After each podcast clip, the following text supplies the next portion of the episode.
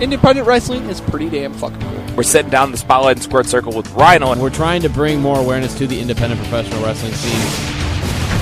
Undoubtedly thankful for anybody that just decided to tune in and actually liked us enough to keep listening.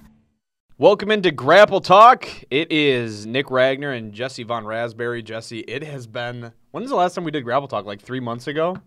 It's been a long fucking time, man. We did Grapple Talk. You know, I really don't know. You know, it's been a long time. I think it's been like 3 months. I think we talked about doing maybe like a SummerSlam preview show, and we never got around to it. That's, I'm pretty sure, what it was.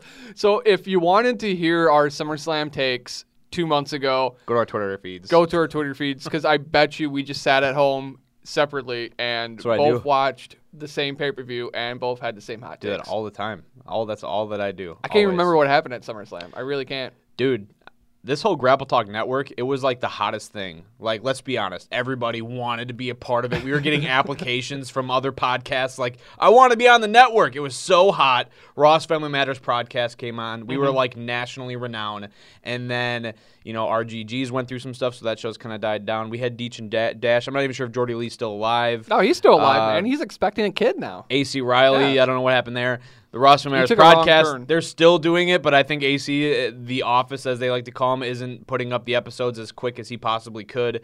And obviously, we haven't recorded. So, like, our whole network is dying, but, well, maybe we took a summer hiatus. Let's just put it that way. Like, your favorite break. A season break, or your favorite TV shows do that. Your favorite podcasting network. I mean, I'm waiting like 2 years for Game of Thrones here. Like, I'm still, I mean, I want it. I think it's like next April that it's coming back. Did you ever read the books? No. Did you actually read all of the books? I got through the first three and halfway through four. Yeah. So how many books are there? Like 8? No, I think there's like 4 or 5. But at this point, isn't the TV show caught up with the books? I'm pretty sure the TV show is like beyond the books. It's beyond the books at this point. Yeah, so like this next season. I'm not going to read the books. Oh, come on. You can still read the books. Well, why would I read the books? Then I'm like going backwards. I need to go forward. Oh, there's more stuff in the book than in the TV show. Like what? Are there more boobs? Yeah. And descriptions and maps and stuff. Her nipples perked up real pointy when wow. Like that kind of descriptions? No, more like...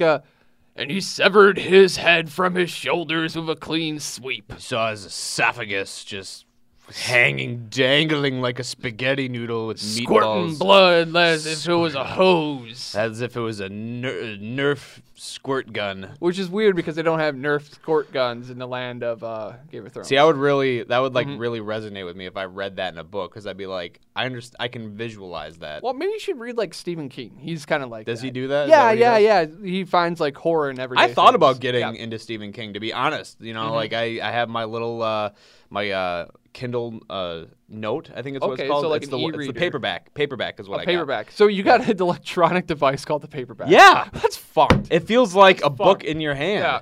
But, you can get books there. You can get, a Stephen King book for like $1.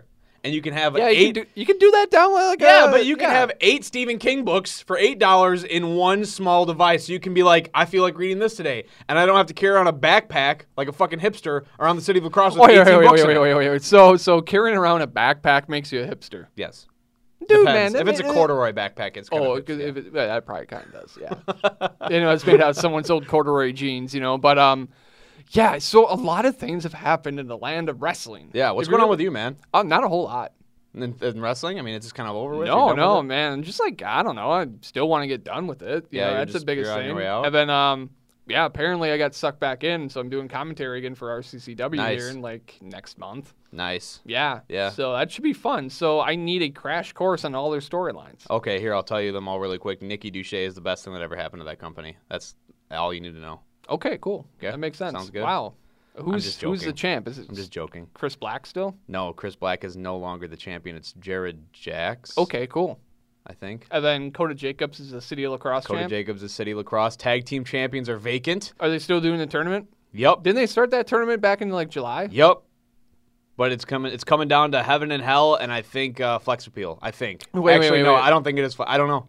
I don't know. Wasn't Heaven and Hell, wasn't that a... Sean Priest and Morbid Angel. Well, I understand that, yeah. But wasn't it like Black Sabbath with Dio? They were called Heaven and Hell? I don't know. I'm pretty sure they were called Heaven and Hell. I don't know. Heartbreakers champ Sierra just won it from Vanessa in a casket match. Casket match? Yeah, how that one turn out? I don't know. I wasn't there.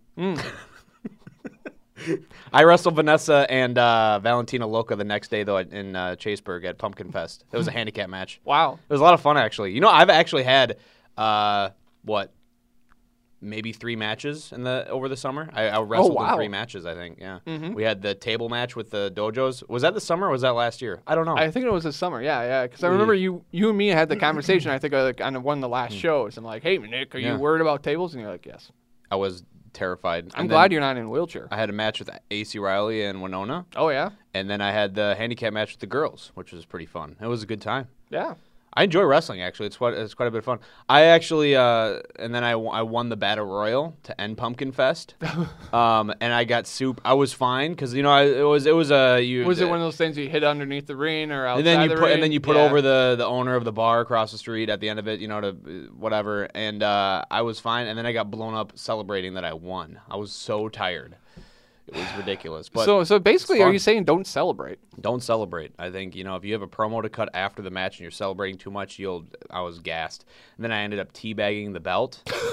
And then the owner threw me out. You teabagged the belt. I teabagged it hard. So you were thrown out of the match for teabagging the belt. I thought you were actually thrown out of the bar for teabagging the belt.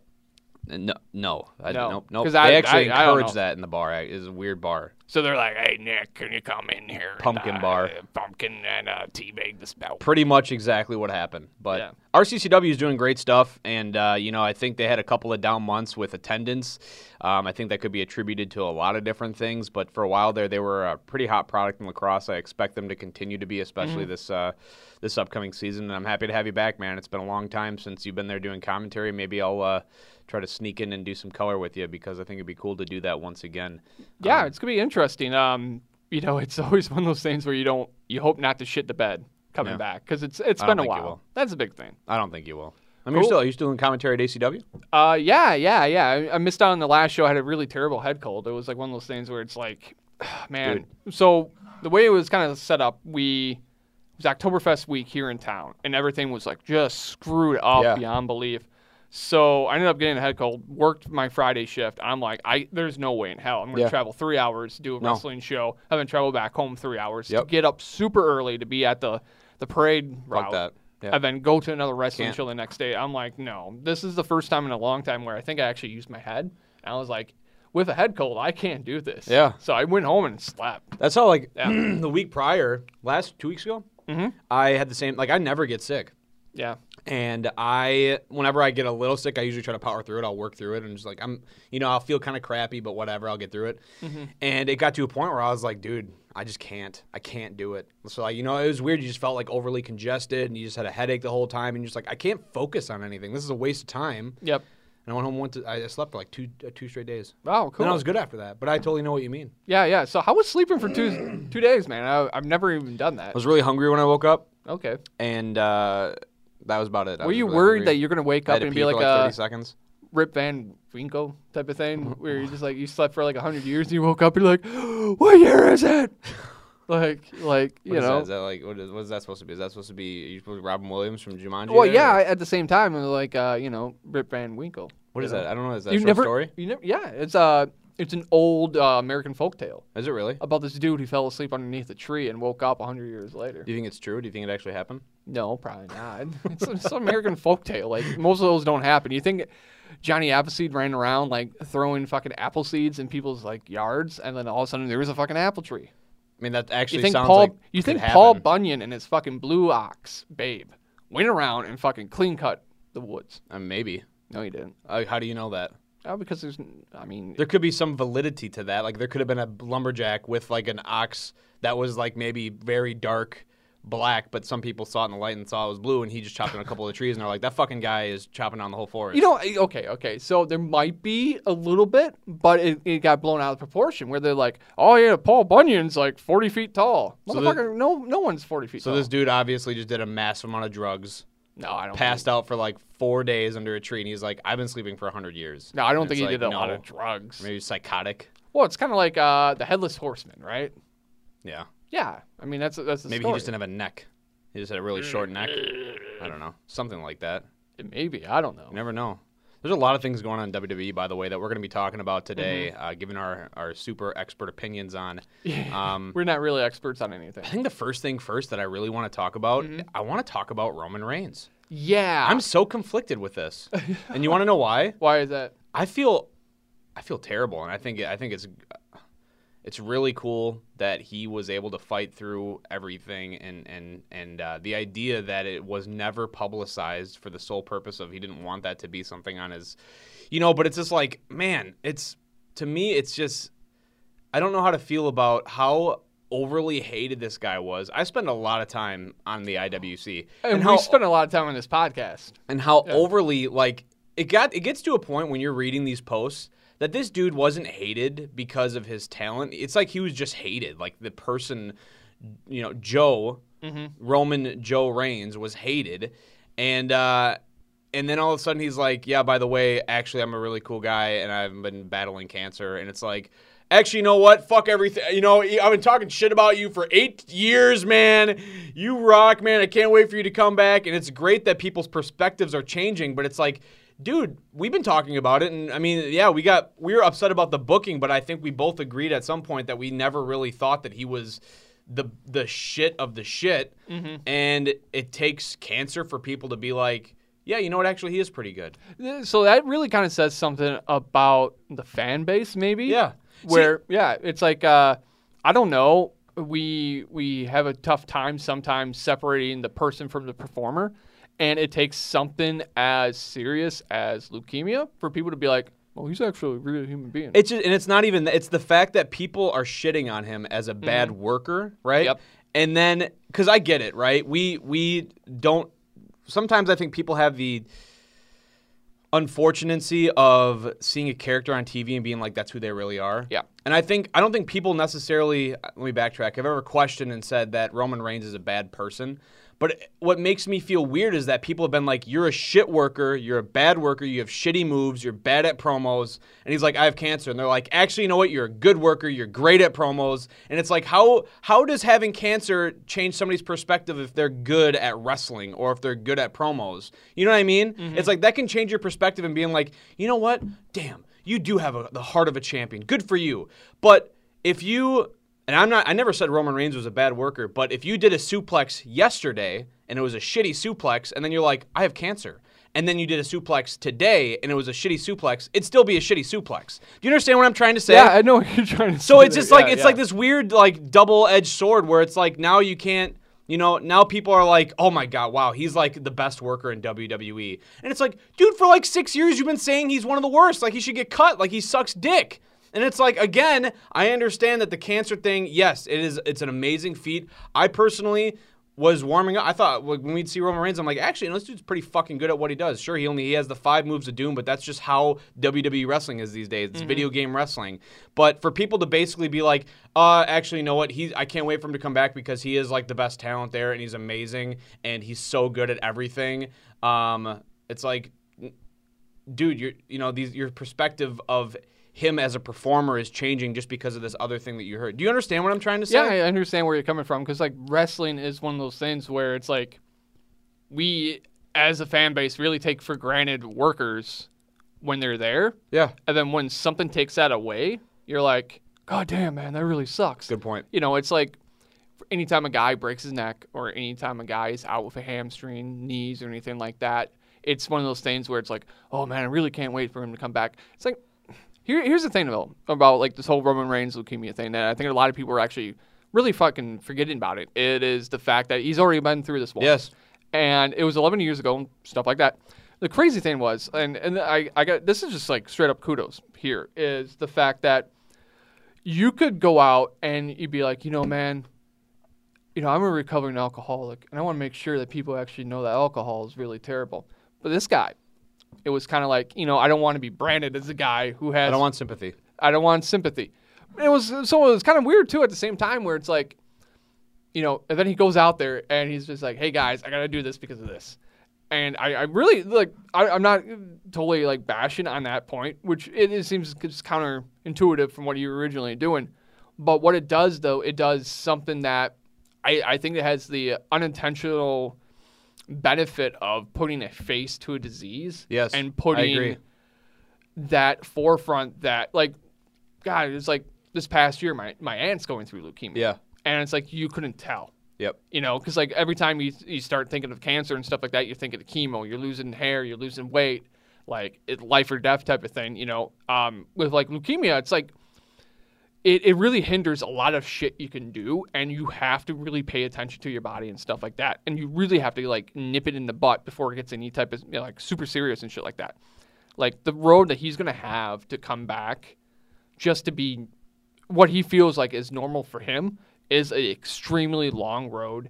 Like, and it's one of those things where it's like, yeah, we're probably going to see him wrestle again, but let's not rush him back. Yeah. You know, because if you're going to do that, I think people are going to be like, oh, you know, he probably should have never came back from leukemia. It looks like shit. Yeah. Which is so fucking weird because it's the same thing. It's like, you know, we really take for granted wrestlers' health.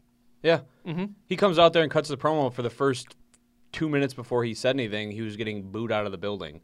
And he's like, yeah, by the way, I have leukemia. I have to get rid of the belt. And everybody's like, oh. Yeah. It's so, like I listened to the promo, you know, like, I mean, you kind of hear, like, the air being sucked out of the building. Yeah. And it's just like, and you see some of the reaction of the fans, and just like, oh shit. Yeah. And it was more like not an oh shit, like, oh shit, this guy's going through some hell. It's like, oh shit, I'm a terrible fucking human being for booing this guy. Well, and it's like, we almost talked about it before too. It's like, what was the basis for why he would get booed all the time? And it was like, is it the booking? Is it people actually don't like his wrestling? Is it this? And I think at some point we mentioned this one of our previous episodes, like 18 months ago. It was like the Nickelback factor. I think it got to a point where it was like, it was cool to boo Roman Reigns, just like it's cool to boo John Cena. Yeah. And people are booing, and it's like, I don't really have a reason to boo. I'm just doing it. Mm-hmm. And then it was like, by the way, I have like an actual serious thing that would be good for you not to boo about. And they're like, oh yeah, that's fuck. Okay, well, it's not cool to boo anymore. And now we're gonna, you know, I don't know. It was really bothering me because I was like, you know, I sift through the IWC. I do that all the time. It's usually how I spend my late nights before I go to bed because I just like seeing people, you know, shit talk on the interwebs. And I like seeing people's opinions on things too. I think it's always fun. And it's just like, it just weirdly bothered me how, you know, these people were like, oh, whoa. He has cancer. My God. He was never a bad wrestler. He was always, and then it's like you check the history of this dude's post, and he's like, Roman Reigns sucks dick. He sucks. He should be fired. And it's just like, to me, it's like, come on, dude. Like, you know, I think you're a terrible human being if you're not saying that, you know, if you're not supportive for somebody during like an extremely difficult time in their lives, especially when they were up top and they were ready to make something of themselves and make a name for themselves, and something like this happens. But the same token, you know, it bothers me somewhat that, you know, people come down on others like that for, you know, having. I don't know. It's a weird thing. But for those people that are listening that for some reason don't know about that are living under a rock, basically what had happened is Monday Night Raw opened with Universal Champion Roman Reigns coming out and basically relinquishing the title because his leukemia had come back. He battled it 11 years prior, and he just said he needed to be home, he needed to be with his family, he needed to start the fight, obviously, against the cancer. And he hopes that he'll be back, and that kind of ended with a very welcome embrace from the Shield brothers and Dean Ambrose and Seth Rollins at the front of the stage, and you know Ambrose was trying to hold it together, and Seth completely lost it. It was a very emotional moment, and I think it took a lot of people by storm. I mean, I didn't look at the tabloids, but I assumed that this was a story on ESPN. I mean, it seemed like it was everywhere on the internet. It was on ESPN, SI. It was on CNN. It was basically everywhere. Like Madison Square Garden had like a placard outside and their big Dumbletrons, like, hey, you know, best of luck, Roman Reigns. We're here for you. Type of thing. Yeah. CBS Sports. You go on Twitter, and every wrestler on the fucking planet has like nothing but respect for this guy. Everyone from the locker room, like even New Japan. New Japan's fucking account was like, hey, dude, you know, like we're here for you too, type of thing. You know, you're our brother. You know, like.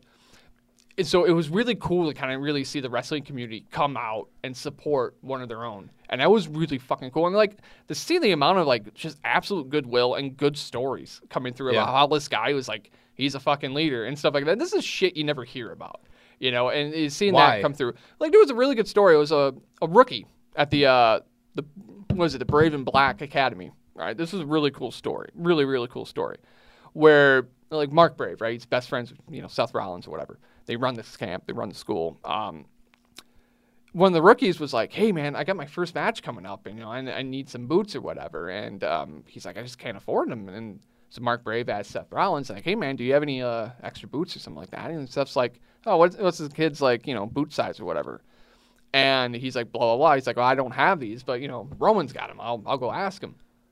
So Roman Reigns gave this rookie his fucking boots. Wow. He didn't ask for anything. He's just like, yeah, man, just be a good brother, man. That's all I ask. Yeah. You know, it's like, be good, you know. And that was a really cool fucking story you see on Twitter, and you're like, holy fucking shit. Like, you don't expect that type of thing. And I think that's what made this whole thing kind of work. And I think it's also one of the things that really, later in the show, later in Raw, where I think a lot of people became very upset and very... I don't know. I would say weirdly disgruntled with an idea and, like, you know, a booking decision that ended up doing that night, which, you know, let's just put it out there, right? So Dean Ambrose turns his back on Seth Rollins, yeah. You know. So this has probably been in the works for a while. This is something they've been planning for a while. Yeah. A lot of people are giving WWE a lot of flack for doing it on that night. Yeah. Do you have a problem with them doing it that night? I don't. Neither do I. I really don't. This is the reason why. If there was a time and a place to fucking do it, it was then. It was then and now. Yep. That's how it is, man. Mm-hmm. You know, some people say they exploited Eddie Guerrero's death to put Ray Ray on top a couple years ago. I did it for Eddie, man, with his little actually, it was more than a couple. That was like 13 years ago. Really? Yeah, yeah, shit, man. It's a long time ago. And, you know, I just think it was, you know, goddamn. You know, you're still in entertainment. You're still television. I think, you know, giving Roman the opportunity at the beginning of the show. I think this is, I think this whole thing, there's a silver lining to it. And I think part of that is honestly just, you know, the awareness factor of it. I think leukemia is a cancer that a lot of people don't talk about. And if it's affecting a guy like a Roman Reigns, I just think that's huge for the building of awareness of that. I don't think you can ever take that away. No, I don't think that's anything that can be discredited at all. So I mean, we've seen a lot of professional athletes go through that type of stuff. Yeah. Like Eric Berry. Yep. You know, like you go through those fucking like battles and you get back out there. James Conner for the Pittsburgh Steelers right now. Yeah. Yeah, that's kind of how it is. And then I think, you know, when you're looking at WWE, you're like, shit.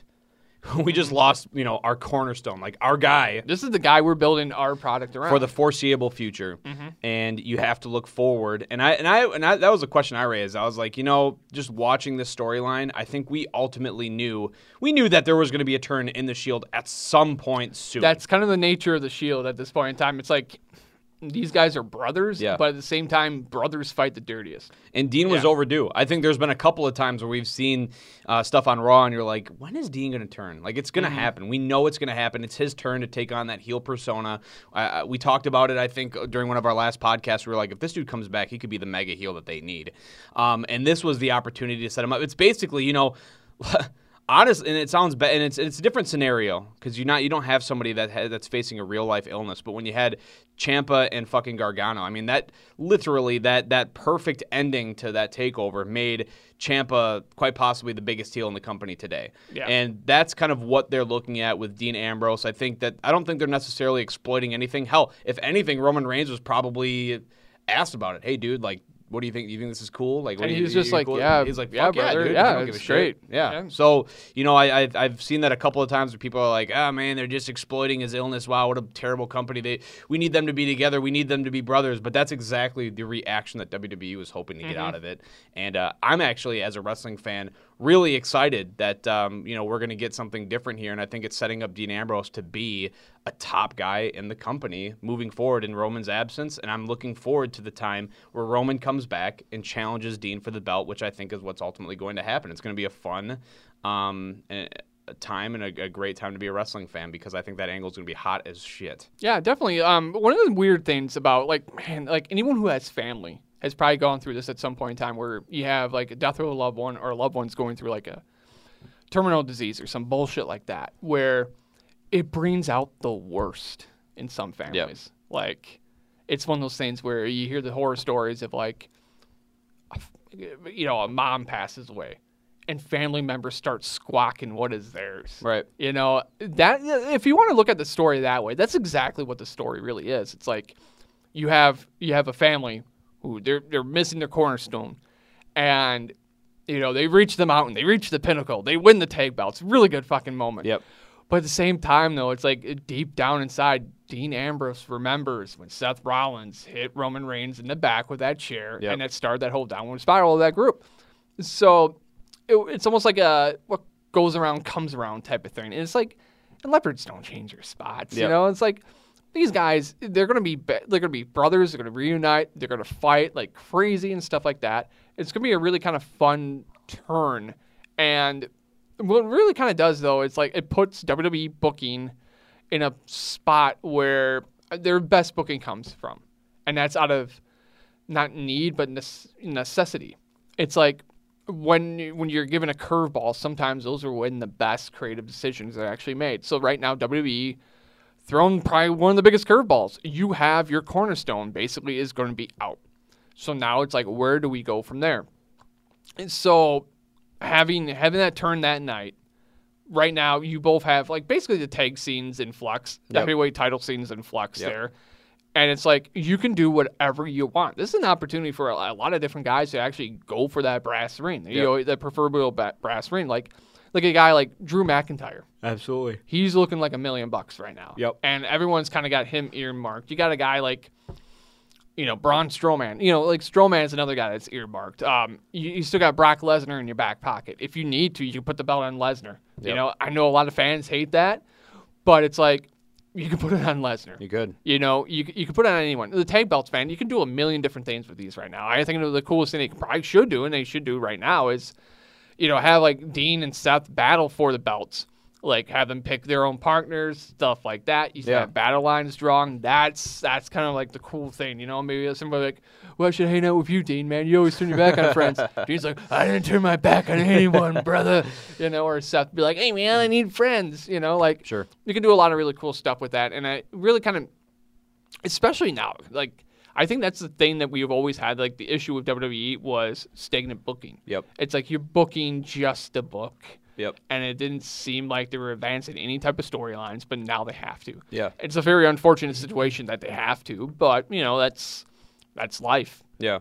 I think it's a good thing too with WWE too, and this may sound awful, but you just had a terrible, awful thing that happened in your company, but you have to look forward if you're a business. You can't just focus on what's happening with Roman now and then, you know, build storylines around that moving forward, because he's got to be with his family. You got to set yourself up for success later on, and I think that's, you know, people are like, oh, but I wanted Dean and I wanted Seth to fight for Roman for the next 6 months until, you know, maybe he can start getting better. And it's like, no, dude, like you got to start building up things right now if you're that company, because you know Roman's going to be at home with his family in fucking 3 months, and you have to find a way to be able to continue building that brand, building that product. And right now, you quite possibly just made the biggest heel in the company probably over the last couple of years in Dean Ambrose. Yeah. So, I mean, this is a chance for them to, as you mentioned, kind of restock, figure out what they want to do moving forward, and kind of go from there, which brings me to my next question, because we're just kind of piling through some topics here. But the Saudi Arabia show, and I don't want to talk about necessarily the controversy surrounding that just yet, but I want to talk about the Universal Championship match, which will be between Braun Strowman and Brock Lesnar. Do you think that it just feels, I don't know, it just feels a little, you know, to me, the Dean Ambrose decision felt like a good storyline setup. Mm-hmm. The idea of having Brock versus Braun for the Universal title to me feels like they're like, fuck, what are we going to do? Just do it. Okay, so leading to Crown Jewel is supposed to be a triple threat match. Yep. And then basically, you know, you lose one of the competitors in the match. You're like, well fuck, it was already going to be for the title, and we lost the champion. But I think it's pretty realistic to say that Roman was probably going to walk out of that still champ. You know, I think realistically, yeah. So now you're crowning a new champ at Crown Jewel.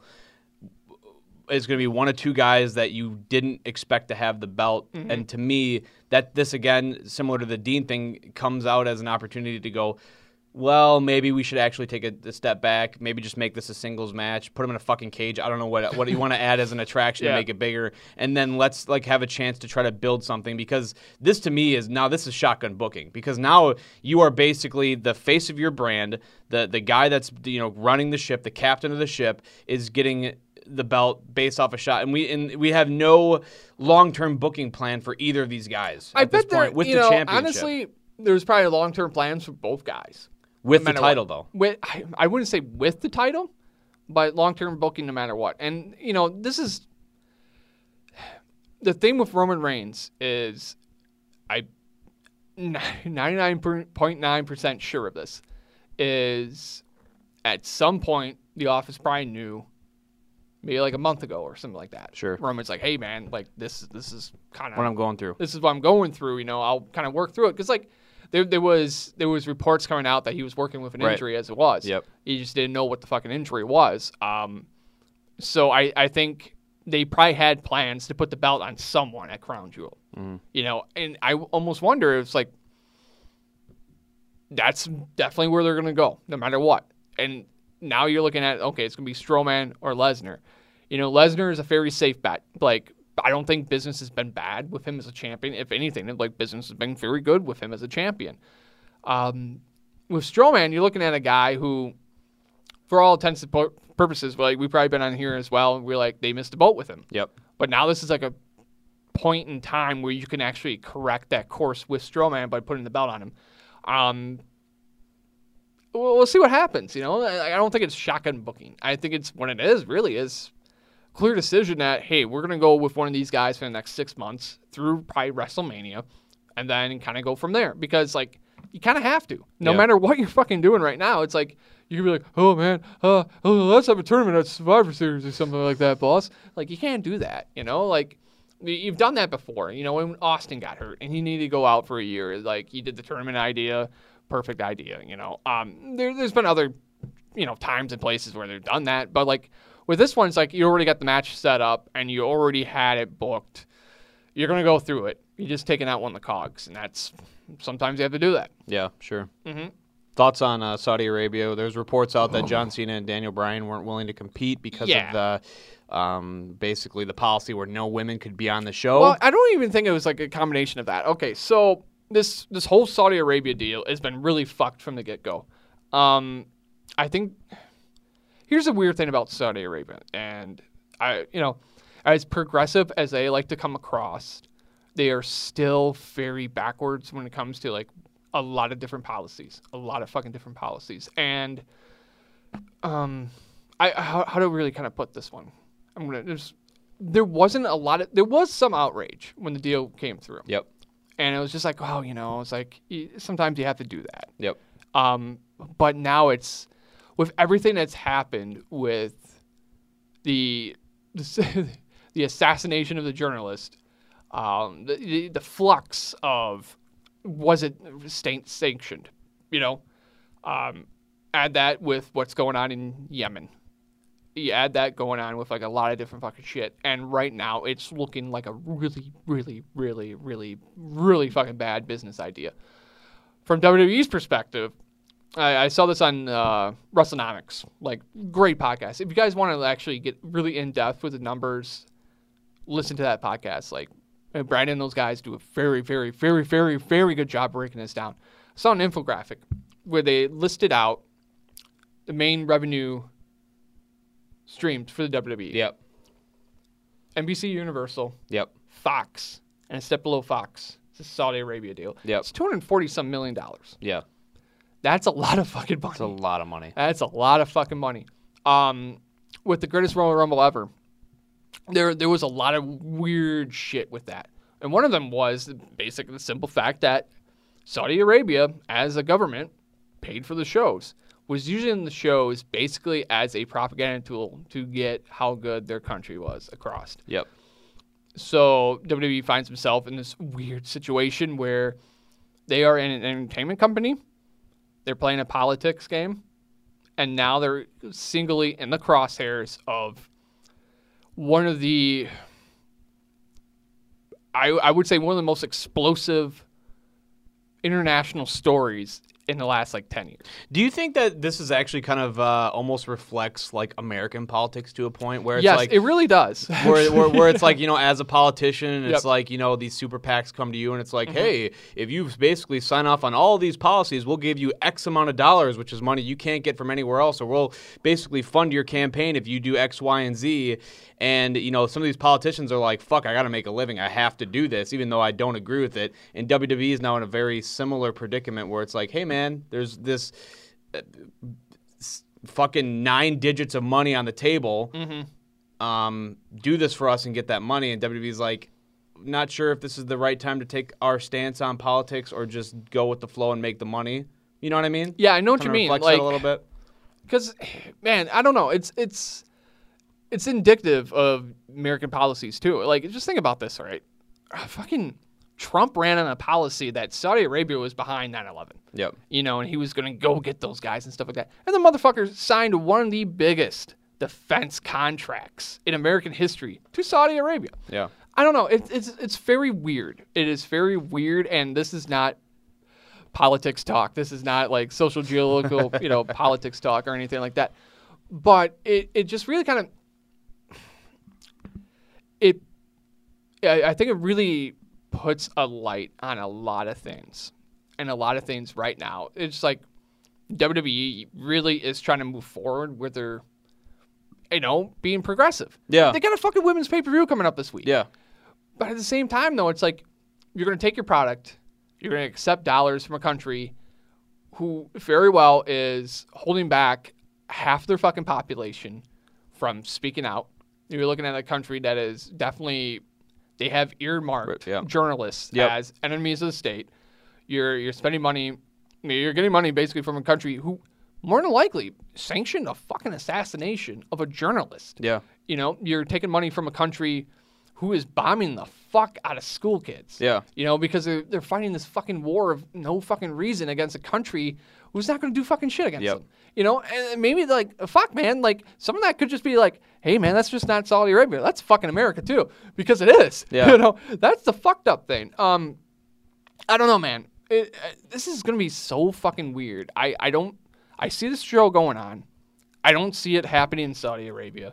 I don't see the I don't see the deal being fucking nixed. Basically, it was a 10-show deal, and there was no timetable how long these shows had to go on. I don't see the deal getting nixed. If I was WWE, it sucks a lot, and you have to be really kind of smart where you're going to go with this one.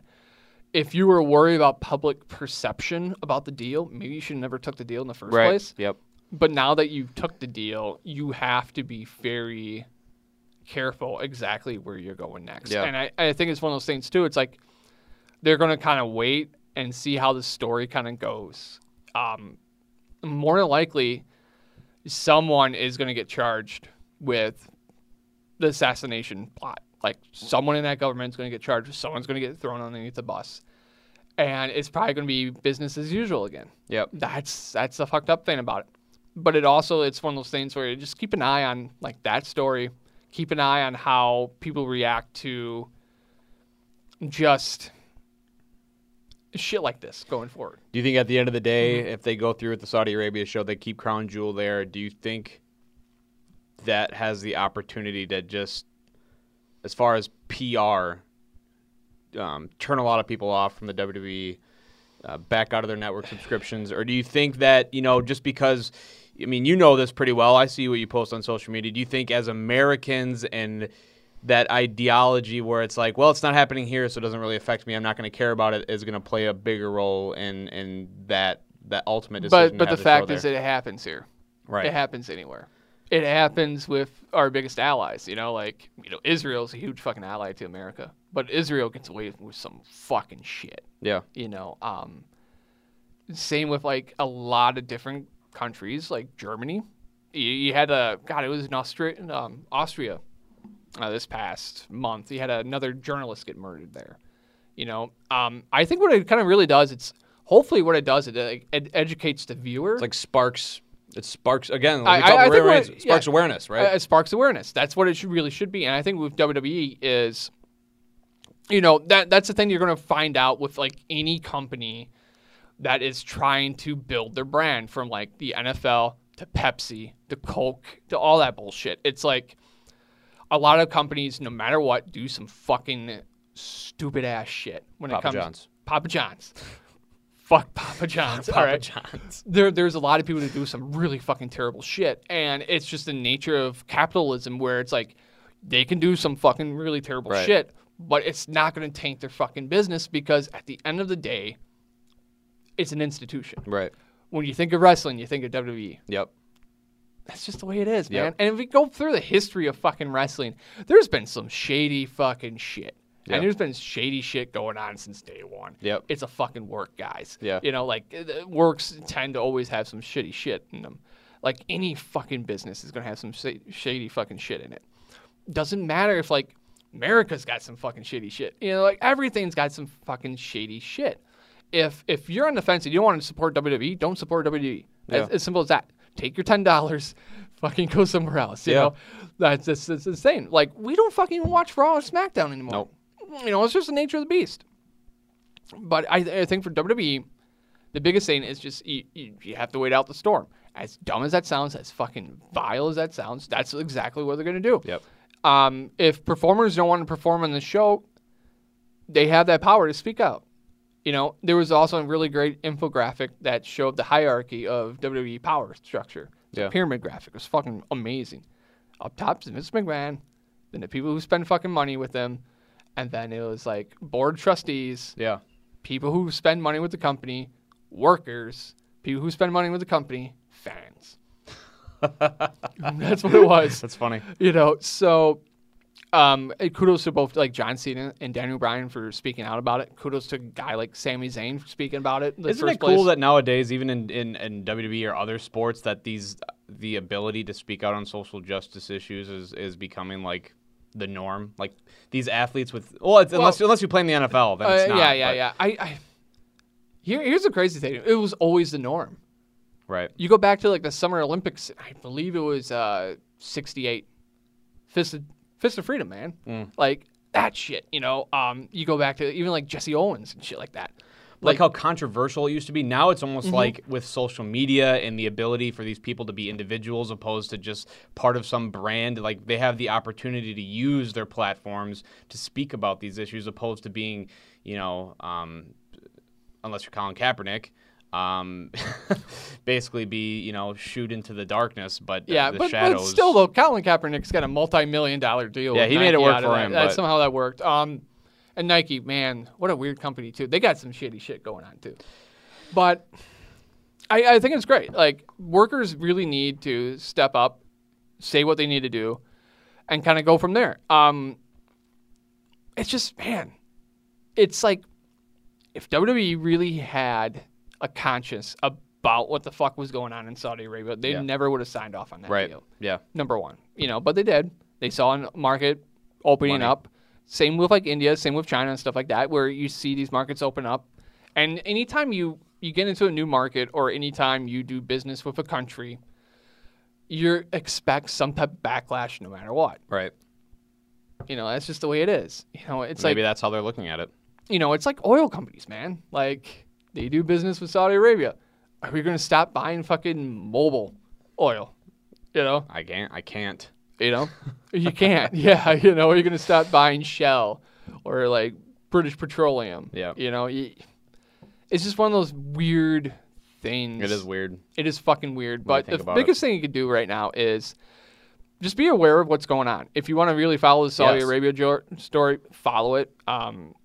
Just follow it. Just be aware of like foreign policies for other countries. Be aware of like foreign policies for our own country. We're like 2 weeks away from an election. Go out and vote. If you really want your voice heard, go out and vote. Yeah. How did this end up like turning into like this weird thing around 43 minutes? I have no idea, but I think that we should move on along and talk about something that's really exciting that's actually coming up here. This weekend we've got WWE Evolution. It's going to be the first all-women's pay-per-view in New York. What is this?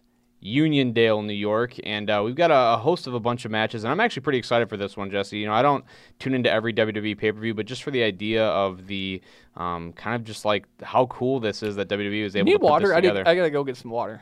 Yeah, sure. All right, cool.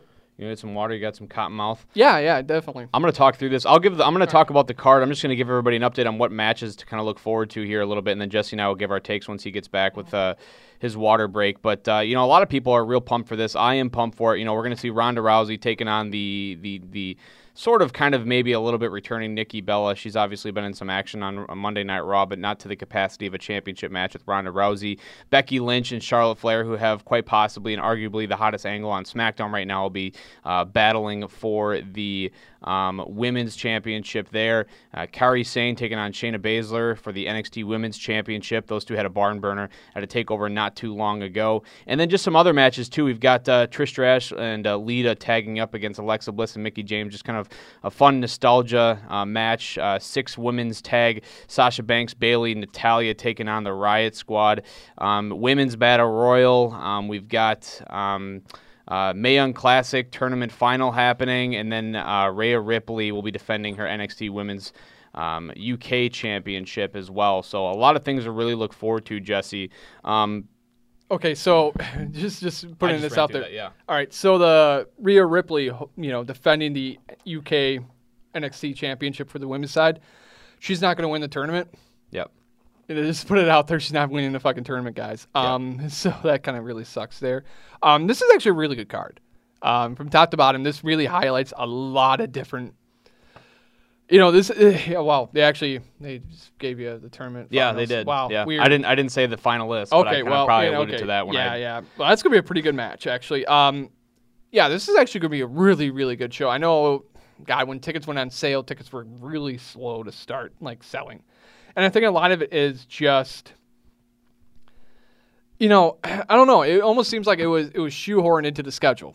They're like, oh, man, we got this October pay-per-view. Well, what can we do that's different? It seemed like it really kind of got shoehorned in. But I think right now is actually the perfect time to do it.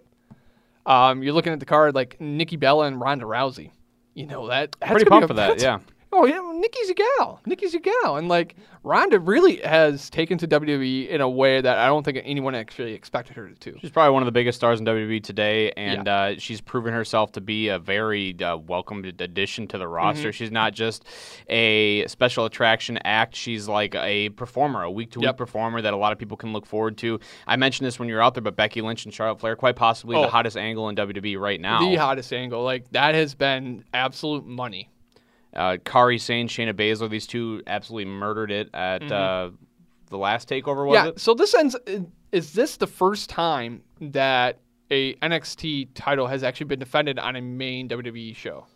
I'm trying to remember when Kevin Owens was when he first made it to Raw. I don't think he ever defended the belt. Yeah, especially not on a pay-per-view. Yeah, I don't think so. So this really should open up a lot of eyes to the NXT product as well here, and that's a really good thing too, because there has been a lot of talk about how WWE doesn't highlight their other brands on their pay-per-views. Right. And one of the brands that doesn't get a chance to get highlighted on any pay-per-view is 205 Live. Yep. So this is a really good point for NXT to really kind of show what they have. Because if we look at it, they have two championships being defended on the show. One being the NXT UK Championship and then the main women's championship, plus the Mae Young Classic, which is just an extension of NXT, really. Yep.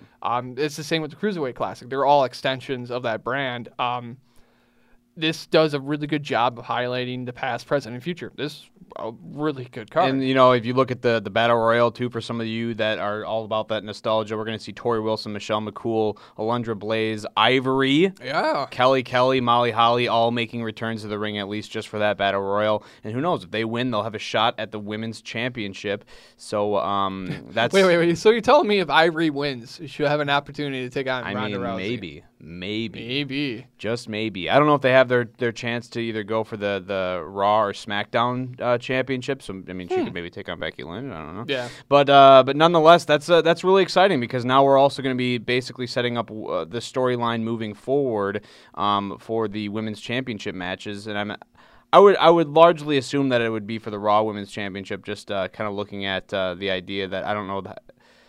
I feel like Becky Lynch and Charlotte Flair has quite a bit of tread left on the tires for that storyline. So yeah, definitely. But at the same time, though, you need some type of separation from those two at some point in the storyline because it's either Becky's going to drop the belt back to Charlotte or what are you going to do? What does this mean for WWE to have this pay per view? I think what it really means is they're at the point where they can really diversify their pay per views. That's what it is. It's like, you're going to have pay-per-views no matter what. WWE's structure is based on, 15 pay-per-views a year, give or take. For them to really kind of go forward with an all-women's pay-per-view, is some people would say it's very long overdue, but at the same time, though, it's like, I don't think they've ever been as deep as they are right now with their women's performers as they are. But they still have to go back into the barrel for nostalgia on some of these matches. Two of the matches are basically based on the fact that, let's bring back some of the legends and stuff like that. I don't think this is a one-off pay-per-view. More than likely, this is going to end up being a yearly thing. And it really should be. I'm going to ask you a question that I don't think a lot of people are asking, because I don't mean to hurt anybody's feelings, but let's say that it just absolutely tanks. The ratings for the network are down. There's not a lot of people watching it. It's just not what WWE was hoping. What do you think that says anything about the people watching? Do you think it's more on just the idea that this is something new that needs to be kind of ingrained? Like, what do you think that says if this whole thing, which I would hope that it does well, because I think there's some great stuff on there, but what if it doesn't? Well, the only thing that's not great is the poster. It's a bad poster. It's a fucking terrible poster. I think they have a number where they think this is where we kind of need it to be. Every company's kind of like, this is where we need to be with a number. It's like any type of movie company or anything like that. It's like, we need to hit this number to make our money back. Anything above that, that's great. I think they definitely reached that number. I don't know if it's like ticket sales or what, but I think the social media buzz is going to be really big on this one. And that's what they're kind of looking for. They're looking for buzz. So if you can get it right now in buzz and it performs better than you think it's going to perform, because I bet you it's either... being very cynical, they're expecting probably small returns on this, just the way it is. But this is also one of those things where it's like they've been building towards it for quite some time, whether that be having women main event Raw and SmackDown. They haven't given it the green light for them to main event a regular pay-per-view yet, but this is the first time you're going to have a women's match main event any pay-per-view in WWE history. So that's huge. I think it's definitely it should blow away expectations, because each and one of these performers on the show is going to be like, just fucking do it. And that's why that talent, that's why they're on that show. You ever think it's crazy just to look back at where we were 20 years ago and to think that, I mean, the only women that were on shows were having bra and panty matches and they were doing bikini contests. Yeah. And today we're doing an all-women's pay-per-view where I would say every single one of those gals could potentially outwork a lot of the guys that are working on the roster. I think it's just crazy to think about. It is kind of crazy, but it's even crazier to think that, okay, 20 years ago, 98, you go back 3 years and you had like a really decent women's division in WWE. Yeah.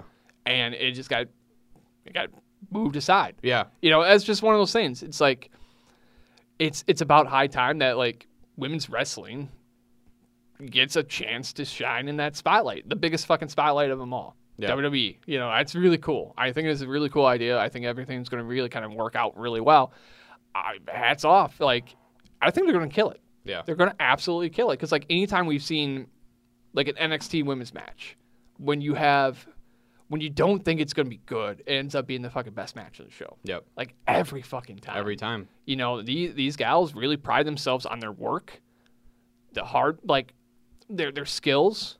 They deserve to be in the spotlight. Can you imagine what the pre-locker room meeting is going to be like for that show? Man, they're going to get so fucking jacked up just to go out there and prove there's going to be a lot of crying and hugging.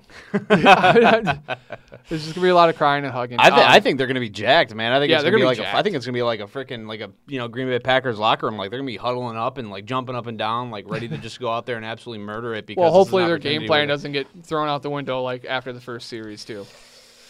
Yikes. Ugh. Yeah. What do you think? Do you think the Packers are going to cover that 8.5 point spread with the Rams this weekend? Or probably not. Yeah, they should be able to. And the only reason why is like Green Bay's defense is not as bad as people give them credit for. I don't think they're that bad. Yeah, they're not that bad. They got rookie corners, but I think those rookie corners have shown rookie tendencies, but I think they've also shown glimpses of being like absolute studs. So. I think with the Rams, especially the last 2 weeks, is they really have shown that. You know, like we'll ride fucking Todd Gurley into the fucking ground. Yep. Like try to stop that. Like it's been interesting where you don't have to put the game in Jared Goff's hands. Yeah. Like I think the guy like last week had like 19 completions, like 19 attempts. Pardon me. Like that's it. Yeah. You know. They also won by like 30 points or something too. So. Yeah, because they jumped out really fucking quick. I think it's gonna be. I think the biggest matchup you're going to have in that whole game is like how can Green Bay's offensive line deal with the front four of LA. They're going to bring fucking pressure. They know Rodgers is immobile. They know that, hey, like our running game is in shambles. I expect the Rams to go out there and try to put as many points on the board as quick as possible because that's their game plan. Yep. And if we're playing from behind, I don't know if Green Bay has a shot. Green Bay's basically got to score in every fucking possession. Yeah. Let's just put it out that way. It doesn't matter if it's field goals or touchdowns. They got to score on every fucking possession. Let me ask you, because I know that you have Jared Goff in our Dynasty League, and I know that it's fairly important for you to continue winning now because you need to. It'd be good for you to get a bye in that fantasy league. But you're a big Packer fan, so are you watching this game praying to God that Jared Goff throws 4 touchdowns, but then Aaron Rodgers throws 5 touchdowns? Like, how does that work on the fantasy side of things? I am hoping everyone else on my team goes off. That's the biggest thing. Goff right now, I has an average game. He's going to have an average game. He's going to probably average like 19 points, something like that. But I think he can also exploit that defense. Is there some silver lining if he does score 35 points and the Packers lose? It's like, well, the Packers lost, but at least Jared Goff scored me 35 points. I don't know if there's a silver lining because the guy I'm playing this week, he's towards the bottom of the... is he the guy that's just sitting everybody and... Basically, tanking? Yeah. Now, if it was against, let's say, like Smizik or something like that, like, motherfucker, I hope my team goes off. Yeah, right. But, yeah, it's going to be kind of weird. So what are you going to do in Dynasty at this point in time? You've won 2 games. You are somewhere, I would believe, like 10th place or something like that. Are you going to continue your tanking, or are you going to try to make the playoffs? Because you're really not that far off from that 6th seed. No, what's the purpose of tanking? I don't know. I don't see a purpose in tanking. I mean, unless I'm going to get the number 1 spot, I'm going to get Saquon Barkley, which won't happen because Saquon Barkley isn't available in next year's draft. No. I'll just keep trying to do what I do because I don't think I have necessarily a bad team. I just think they underperformed, and I think... if I play the right guys, I can hopefully get a W like I did this past week with Odell finally actually playing like Odell Beckham. And, honestly, the biggest thing for me is that, dude, there was a couple of weeks where I was starting quarterbacks that were scoring 5 points. And it's like when your quarterback's supposed to score usually around 20 and your quarterbacks are scoring 5 points week in and week out, you're not going to win any game. Nope. So that was one of my biggest faults. Hope Darnold's looked better and better even against tough defenses, so hopefully that's the answer next year. But I'm going to keep trying to win. I saw that you also got Doug Martin, which was a pretty nice waiver pickup, I guess. Yeah, but like I had to drop him at one point because I started going through and I'm like, my running back death was drizzling shits. Yeah. So I had to pick up both like Alfred Blue and Mike Davis, who I had on my fucking roster like before the draft, and I dropped him, after the draft because I'm like, yeah, fuck it, man. Like, I'll start picking up some wide receivers. Hopefully that kind of pans out. Yeah. I've got some, like, tight end depth and stuff like that. Picking up Martin, I'm going to have to start him, like, next week. Week 9, like, both Cincinnati and New York are on a bye. So there's Mixon and Barkley. They're gone. So I got to start Martin. I'm probably going to have to start Davis, maybe start the Juice as well, like, at some point, because, like, Shepard's going to be out too. Yeah. So it's like, okay, like week 9, that's really going to be the telltale is, like, how could I do that? It's going to be interesting too. Like, let's say LA, like, wins again this week. At some point, they're going to start resting their starters heading into, like, week. To worry about that in the playoffs. Yeah, probably around, like, week 14, 15, somewhere in there, they're going to rest their starters. That's right in the middle of fantasy playoffs. That's if fantasy playoffs start, what, week 13? Yep. That's the second round.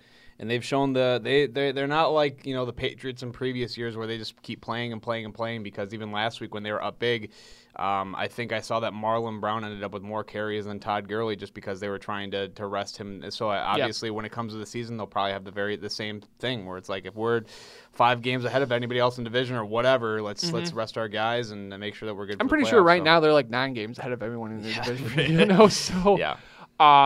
So that's going to be something I keep on a lookout for there. But no, this has actually been like, it's kind of interesting. Dynasty football is one of those things where it really shows you that, like, if you get the right guy in your rookie draft, like, it really pays dividends. Yeah. Like, honestly, Nick, like, I looked at it. I should be 2-5. Really? Like, I should be 2-5. Like, I won 3 to 4 games by a margin of less than 4 points. Wow. And one of them was a half a fucking point, and that was just because of a catch.